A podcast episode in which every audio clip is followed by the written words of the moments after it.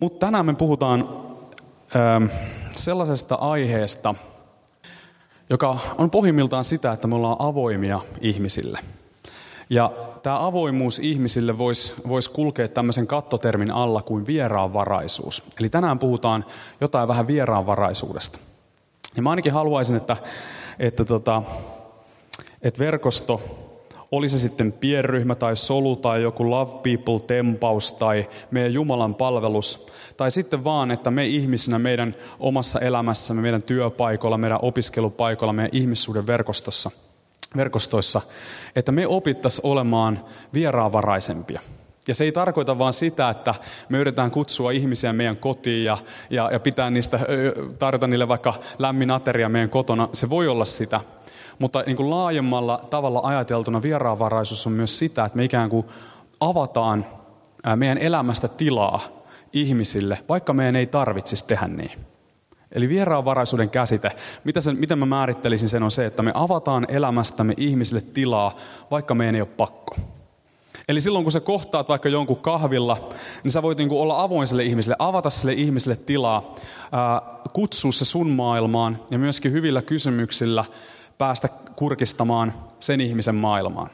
Raamatussa sanotaan moniakin asioita vieraanvaraisuudesta. Se on ikään kuin semmoinen iso tarina, joka kulkee läpi koko raamatun. Ja tänään me katsotaan muutamaa, muutamaa tällaista avaintarinaa tänään. Mutta yksi kohta, mikä puhuu vieraanvaraisuudesta, on hebrealaiskirjeessä. Ja sillä sanotaan näin, hebrealaiskirje 13.2. Älkää unohtako osoittaa vieraanvaraisuutta, sillä jotkut ovat yösian antaessaan tulleet majoittaneeksi enkeleitä. Aika kaunis ajatus. Oletko miettinyt sitä, että kun sä ikään kuin avaat elämäsi jollekin toiselle, kun sä siunaat jotakuta toista jollain tavalla, niin sä voit kutsua elämääsi valtavan siunauksen. Tämä tarina, tämä hebrealaiskirjeen kohta viittaa tarinaan vanhassa testamentissa, jossa Loot-niminen mies otti vastaan joukon muukalaisia kotiinsa. Sillä seurauksella, että Loot ja hänen perheensä pelastuivat koko sen kaupungin tuholta. Ehkä joku muistaa sen tarina. Mutta he otti vastaan tyyppejä, jotka paljastuivatkin enkeleiksi, jotka sitten lopulta pelasti heidät varmalta tuholta. Ja kun me, aina kun me niin jotenkin avataan tilaa ihmisille ja kohdataan ihmisiä ja, ja, ja opitaan tuntemaan ihmisiä, päästetään niitä tavalla tai toisella meidän elämään, niin me voidaan olla varmoja, että yleensä sieltä aina löytyy joku siunaus. Koska yleensä jokaisessa ihmisessä on joku lahja, mitä sä tarvit. Ja monesti myös jokaisessa ihmisessä on joku lahja, mistä se ihminen ei itse ole tietoinen. Ja väliin me voidaan myöskin rohkaisulla ja tällaisella kutsua ihmisissä esiin niitä lahjoja, joista ne itsekään välttämättä on vielä tietoisia. Mutta katsoppa ympärille siinä. Katso ympärille, minkälaisia ihmisiä siinä on. Ja nyt sä voit mielessäsi ikään kuin kuvitella heidän päänsä tilalle semmoisen valtavan lahjapaketin.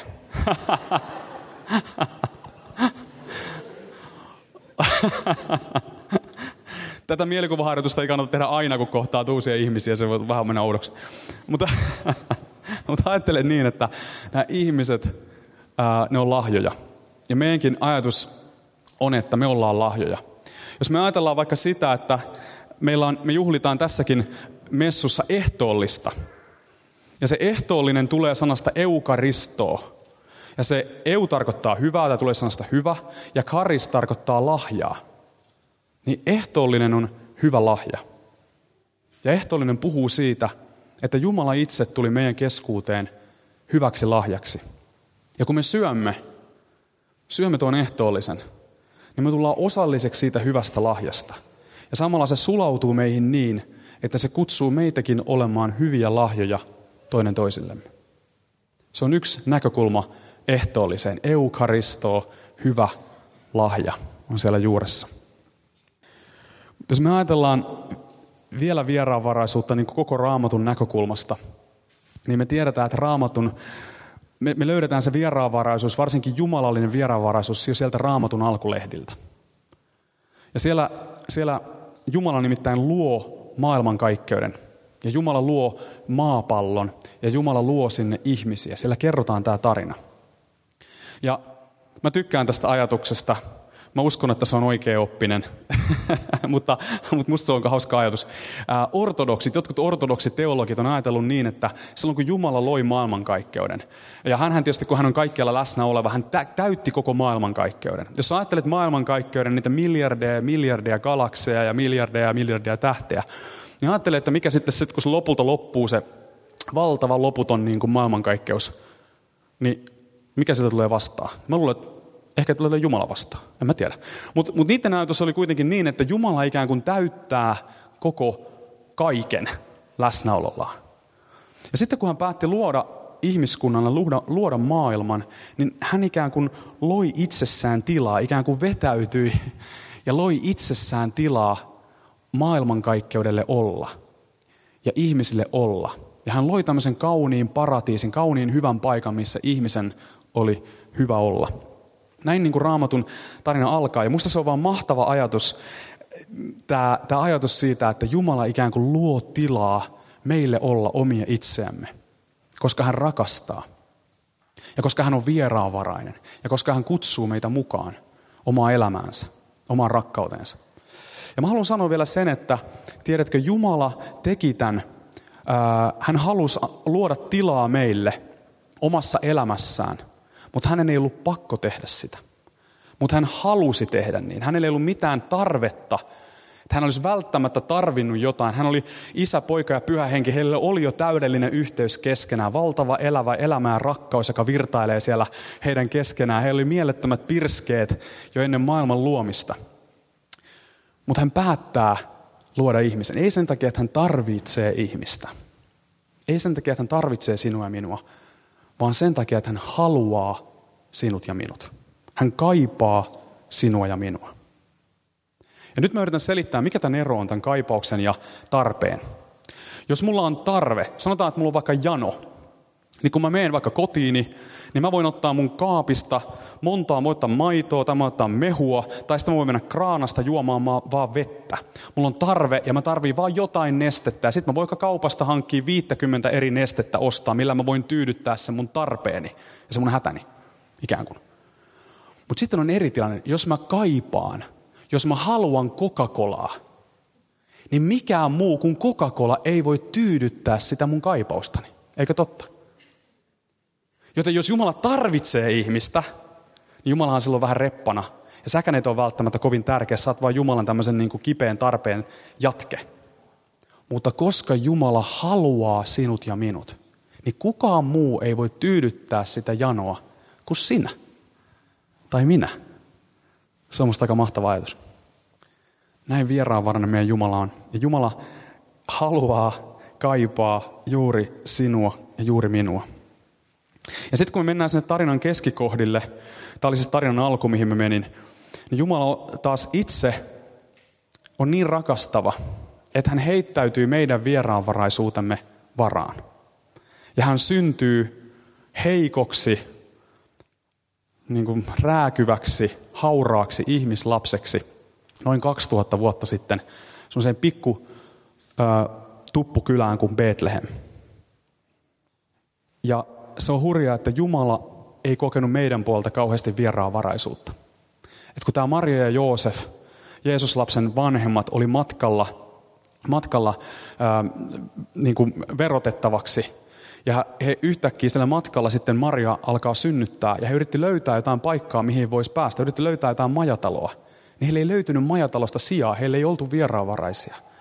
Ja sen tahden he joutu talliin, eläinten kaukaloon, siihen mistä niin kuin, tiedätkö, jotkut possut syö ruokaa. Ja possut on aika sika, li, si, sikoja. Possut on aika sikoja. Possut on aika likaisia otuksia. Jos olette käynyt vaikka jossain Haltialan tilalla, niin kuin mä aina Luukaksen ja Anskun kanssa käy välillä, niin ne on likaisia ne eläimet. Siellä haisee. Mä jaksan olla siellä kymmenen minuuttia siellä sisällä ja sitten mä haluan jo pu- ulos ja raikasta ilmaa, jos mä oon eläinten kanssa. Ja ajattele, se synnyt sinne. Jumala syntyy sinne, koska missään muualla ei ole tilaa. Ja Jumala tietää, mitä on olla hyljeksetty. Jumala itse tietää sen, miltä tuntuu, kun muut ää, ei avaa tilaa, muut ei ole vieraanvaraisia, muut ei välitä, muut ei rakasta. Hän koki sen karvaasti koko elämänsä. Ja juuri sen takia mä uskon, että hän sanoo aina, että hän on lähellä niitä, joilla on, on särkynyt sydän, jolla on murtunut henki. Ja juuri sen takia hän sanoo, että hän on vahva. Hän on erityisen vahva silloin, kun me ollaan heikkoja.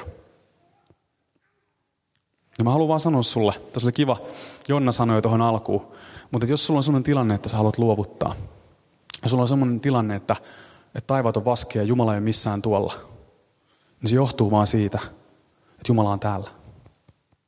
Hän on lähempänä. Hän on lähempänä. Hän on siellä sun keskellä, sun kriisin ja kärsimyksen keskellä ja, ja tietää, miltä susta tuntuu ja myötä elää sun kanssa ja kuulee sun jokaisen huokauksen. Mutta mä haluan myöskin kysyä, että jos me halutaan elää vieraanvarasta elämää, niin meillä täytyy olla meidän elämässä myös tilaa Jumalalle. Koska Jumala itse antaa meille voiman olla vieraanvaraisia. Tämä Jumala, joka on niin valtava vieraanvarainen meitä kohtaan, niin me tarvitaan häntä siihen, että me voidaan olla vieraanvaraisia. Eli onko sun elämässä tilaa Jumalalle? Aikaa, jolloin sä ikään kuin oot hänen edessään ja annat hänen täyttää ja rakastaa sua. Mutta mä luulen, että se pääasiallinen syy siihen, minkä takia me ei usein olla vieraanvaraisia, niin ei ole se, että, ähm, että me oltaisiin jotenkin röyhkeitä tai töykeitä välttämättä. Mä luulen, että se syy monesti saattaa olla niinkin yksinkertainen asia kuin ylemmyyden tunne. Että on vaikea antaa tilaa ja olla avoin toiselle ihmiselle, jos sulla on sellainen olo, että sä kattelet sitä niin kuin nenävarta pitkin ja ajattelet, että hei, no mä nyt vaan on parempi, koska. Ja sitten sulla on niitä kaikki syitä sille, että miksi, miksi sä oot niin jotenkin parempi tai ää, arvokkaampi tai miksi ehkä Jumala rakastaa sua enemmän kuin tota tai näin. Ja mä luulen, että tämä ylemmyyden tunne on monesti sellainen, mikä meitä ihmisiä yleensä estää olemasta, avaamasta elämäämme, ole, olemasta niin kuin avoimempia ja vieraanvaraisempia. Ja se on jännä, kun Jeesus, kun hän opetti, niin hän ei mihinkään asiaan oikein puuttunut mun mielestä niin rohkeasti ja räikeästi kuin tähän ylemmyyden tunteeseen. Hän melkein joka saarnassa tai joka, vähän väliä hän kertoi jonkun opetuksen tai jonkun jutun, mikä käänsi päälailleen. Ja oikeastaan ennen kaikkea teki sankareiksi niitä ihmisiä, joiden ei olisi pitänyt olla sankareita. Kaikki te tiedätte laupias samareilainen vertauksen. Mä saarnasin siitä joskus alku, alkusyksystä myös. Ähm, laupias samarialaisessa. Muistatte tilanteen. Siellä on kaveri, jonka rosvojoukko pieksee, jättää siihen tien, tien varrelle kuolemaan, verenvuotoon sun muuhun.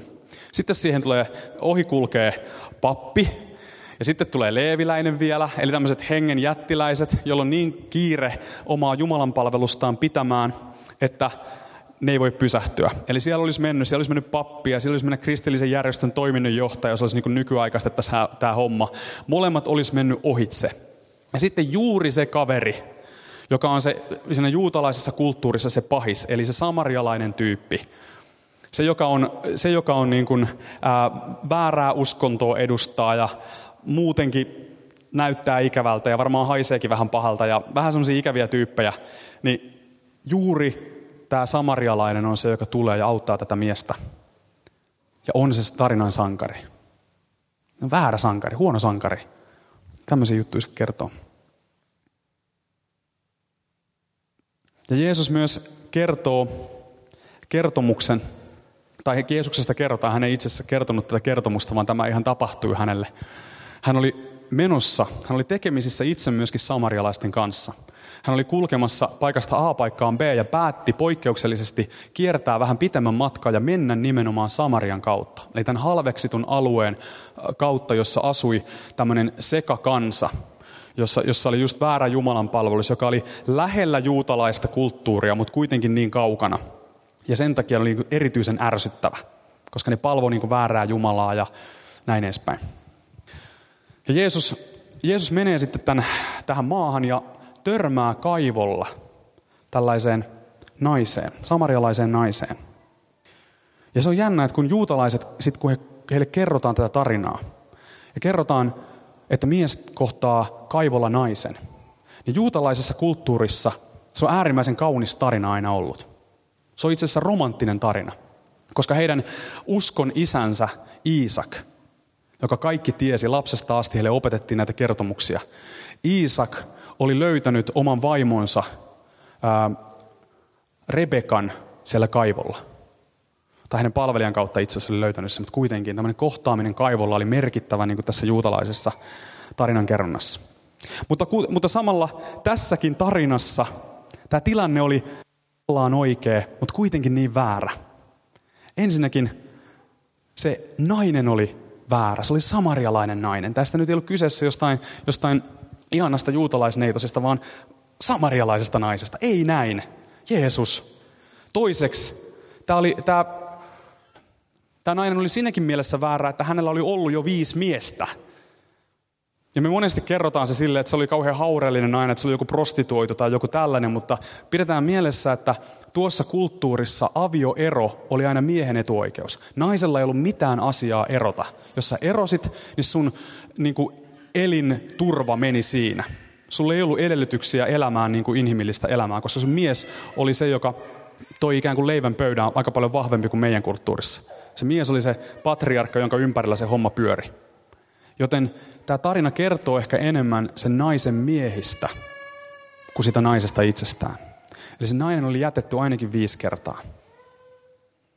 Ja sitten myöskin Jeesus, eihän Jeesus nyt ollut menossa naimisiin, hän oli sinkkumies. Hyvä sinkut, te olette tosi pyhiä, ihan oikeasti. Hän oli tämmöinen sinkkumies, ei hän ollut etsimässä siinä puolisoa. Sekin oli niinku pielessä. Mikä romanttinen tarina tämä on? Mutta samalla kun Jeesus tulee ja keskustelee naisen kanssa, mikä sekin oli vielä yksi semmoinen raja-aidan rikkominen, että mies keskustelee naisen kanssa. Vielä naisen kanssa, joka on muiden miesten hylkimä ja hylkäämä. Ja vielä samarialaisen sellaisen. Ja siinä rikottiin aika monta tabua. Ja kuitenkin Jeesus tulee, ja ne tulee hänen tasolleen, ja tarjoaa elävää vettä. Tämä nainen haluaa ihan normaalia vettä, mutta Jeesus puhuu jostain muusta, jostain todellisemmasta, jostain elävämmästä. Hän tarjoaa täysin uutta alkua tälle naiselle, uutta toivoa, niin kuin hän usein teki. Ja kohotti niin kuin sellaiset ihmiset, jotka yhteiskunta oli painanut alas, niin Jeesus tuli ja korotti aivan toiseen arvoon. Jeesus on siis tällainen Jumala, joka tarjoaa vieraanvaraisuutta väärille ihmisille ja väärissä paikoissa. Ja mä haluaisin, että me voitaisiin olla semmoinen yhteisö. Että me voitaisiin olla myös tarjoamassa vieraanvaraisuutta väärille ihmisille ja väärissä paikoissa. Ja voi tarjota oikeille ihmisille oikeassakin paikassa, ei sinne mitään. Mutta yhä enemmän jotenkin Jumala voisi kutsua meitä ja haastaa meitä ikään kuin tämmöisiin rakkauden tekoihin. Ja mä en tiedä, miltä, näyt, miltä se näyttää. Mulla on joitain ehkä häivähdyksiä siitä. Mulla oli yksi rohkaiseva, ää, rohkaiseva esimerkki tässä ihan toissa viikolla mä tapasin yhtä liikemiestä, joka työssään niin konsultoi ää, ihmisiä niiden talousasioissa, hyvin tämmöisiä vauraita ihmisiä, antaa heille talousneuvontaa ja sijoitusneuvontaa ja tällaista näin.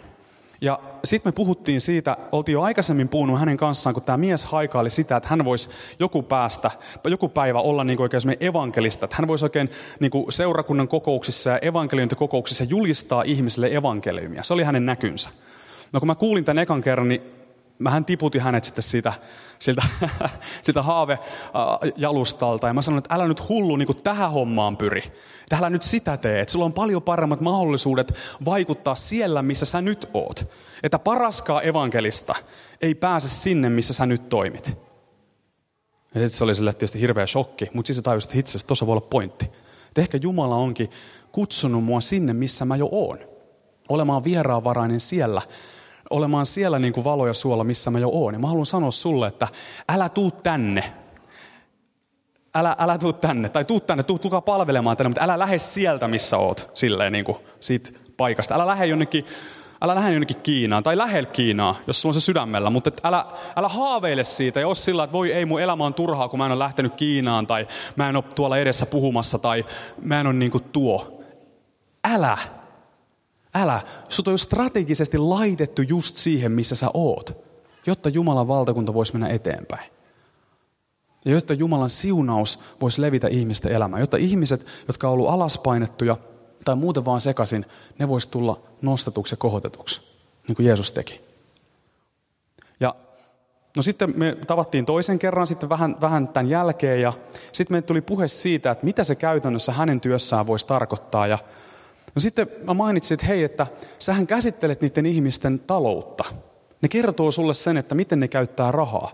Ja sehän on, se jos joku on se kaikista henkilökohtaisin asia. Että se, minne sä käytät sitä sun rahaa, kertoo susta enemmän kuin mikään muu. Se on se melkein se, sä pääset sinne ihan niin kuin syd, sydämeen asti, että mistä se, mitä se ihminen oikeasti arvostaa, mitä se haluaa elämällään tehdä. Ja sitten mä sanoin, että hei, mitäs jos sen sijaan, että sä antaisit vaan niin kuin talousneuvoja ja, ja ikään kuin hoitasit vaan sen rahoja, niin mitäs aina kun sulle tulee uusi ihminen ja asiakas, niin sä mietit sitä ihmistä kokonaisuutena. Ja sä ikään kuin unohdat hetkeksi sen, että miten sä voit, totta kai sun pitää ajatella sun firmaa ja ajatella firmankin parasta ja sulla on hyvä firma ja, ja tota, sä teet hyvää työtä siellä ja arvosta sitä totta kai. Mutta mieti myöskin sitä, että miten sä voisit nähdä sen ihmisen kokonaisuutena ja ikään kuin auttaa sitä parhaalla mahdollisella tavalla koko sen elämässä eteenpäin, sillä rakkaudella ja viisaudella, mikä sulle on annettu. Ihan vaan, että näe se kokonaisuutena. En mä edes tiedä yksityiskohtia, en mä osaa auttaa enempää, mutta, näe se kokonaisuutena se ihminen. Älä ajattele vaan sitä rahaa. Ja se sanoi mulle, että kuule, jos sä sanoisit, sanoisit ton mun työkavereille, niin sanoisin sulle, että painu piip, koska, koska tämä homma on vaan kyse tuloksesta ja on vaan kyse rahasta. Ja, ja, ja, ja ei halua haaskata aikaa mihinkään ylimääräiset. Nyt hoidetaan nämä bisnekset ja sitten on seuraava asiakas ja sitten hoidetaan se. No sitten mä sanon, että hei, jos sä, jos sä oikeasti välität, osoitat välittämistä sille ihmiselle, se on vaan sun täältä päästä kiinni. Ei siinä välttämättä hirveästi niin kuin ulkoisesti tarvitse muuttua. Sun sydämessä vaan muuttuu jotain, napsahtaa jotain. Niin sulla tulee olemaan niin paljon asiakkaita, että sä et ehdi käsitellä niitä kaikkia. Ja se oli hauska. No, tämä jäi tähän näin ja se oli sitten tästäkin semmoinen hämmentyneen iloinen tästä keskustelusta. Ja se oli huvittava. Tästä on nyt viikko tästä keskustelusta ja mä oon saanut siltä jo pari tekstiviestiä. Että se on ainakin, ja just se on ollut flunssassa, mutta just puhe, juteltiin puhelimessa, että ihan parin päivän sisällä se sai niin kuin asiakkaittensa kanssa niin kuin kuulla, mitä, niin kuin antaa ikään kuin sieluhoitoa yhdelle asiakkaalle, rukoilla toisen puolesta, kertoo Jeesuksesta yhdelle ja niin edespäin. Siis ihan kolmen päivän sisällä. Ja se oli, ja se oli vaan pieni jotain siellä sydämessä niin kuin napsahti. Ja rukoilkaa, että se ei menetä työpaikkaa, jos se innostuttaa sitä liikaa. Ei vaan. Mä uskon, että tämä mies on, on hyvin viisas kaveri ja tietää, mitä tekee. Mutta mut nämä on monesti tämmöisiä pieniä yksinkertaisia juttuja. Miten me voidaan meidän arjessa ikään kuin, että hei, miten mä voin olla hereillä sille, mitä mun ympärillä tapahtuu. Kun mä menen kahville tonne noin, niin onko joku tyyppi täällä, joka istuu yksin, jolle mä voin odottaa vieraanvaraisuutta? Onko joku ihminen, kun mä kohtaan mun töissä jonkun ns. asiakkaan, niin voiko mä nähdä sen enemmän kuin asiakkaana? Ja voiko mä miettiä aidosti, että miten mä voisin niin kuin parantaa ja siunata tämän ihmisen elämää sillä lahjalla, joka mulla tässä ikään kuin tässä työssä on. Ja silloin kun me ajatellaan, aletaan ajatella meidän työtä näin, niin me ei tehdä sitä meidän työtä enää ihmisille, eikä me tehdä sitä meidän työtä enää vaan ansaitaksemme rahaa itsellemme, vaan yhtäkkiä se työ muuttuu arvon tuottamiseksi, siunauksen lisäämiseksi, rakkauden lisäämiseksi. Yhtäkkiä siihen työhön tulee merkitys, siihen tulee Jumalan valtakunnan näkökulma. Ja mä haluan kutsua meitä kaikki. Mä en tiedä, mitä se tarkoittaa sun, sun elämässä ja sun työpaikalla. Mutta mä haluan kutsua meitä kaikkia ennen kaikkea kokemaan Jumalan vieraanvaraisuus. Se on välillä se haastavin ensimmäinen juttu. Ottaa Jumalan hyvyyttä, rakkautta vastaan, olla mukana siinä hänen elämässään. Ja sitten alkaa nähdä sun elämää uudella tavalla. Metanoi ja tee parannus, sanoo, sanoo Jeesus. Sillä Jumala, Jumalan valtakunta on lähellä. Jumalan valtakunta on lähellä. Tehkää parannus, uskokaa hyvä sanoma. Eli Jumala on lähellä. Jumala on siellä sun työpaikalla jo. Nyt tee parannus metanoija, muuta mielesi. Muuta mielesi, Jumala on siellä. Ja usko ilosanoma. Että oikeasti Jumalalla on siunausta, Jumalalla on iloa sulle ja myöskin sun työkautta jaettavaksi muille. Rukoillaan. Mä pyydän pyhä henki, että pyydän ennen kaikkea Isä sitä, että sä voisit jokaiselle vaan vakuuttaa, että sä oot lähellä, tavalla tai toisella. Ja että me voitaisiin itse uskoa hyvä sanoma. Uskoa hyvä sanoma siitä, että sä oot lähellä, sä oot rakastanut, sä rakastanut meitä ennen maailman luomista, sä oot ottanut meidät, sovittanut meidät itsesi kanssa, puhdistanut meidät meidän synneistä, tuonut meidät lähellesi. Ja myöskin se, että se paikka, missä me ollaan, se paikka, missä me palvellaan, niin me ollaan sinne lähetetty. Ja sulla on meille merkitys. Sulla on meille merkitys. Ja sulla on jokaiselle meille kutsu. Ja mä pyydän Isä, että me voitais, me voitais olla avoimia Isä sinulle. Ja herrat, me voitaisiin olla avoimia toisille ihmisille, meidän ympärille ja kaikille ihmisille, joita me kohdataan. Isä. Se tulkoon sun shalom, sun rauha vallitsemaan meidän sydämissämme. Ja jos joku ei tunne Kristusta, jos joku ei vielä ole, koe, että ei tiedä, että Jumala on ikään kuin ottanut sut mukaan omaan elämäänsä ja sun tarvii vaan uskoa tämä hyvä sanoma, uskoa Jeesukseen. Niin sano nyt vaikka, iske silmää vaikka Jeesukselle siellä penkissä ja tuu sitten rukouspalveluun tämän, tämän messun jälkeen. Amen.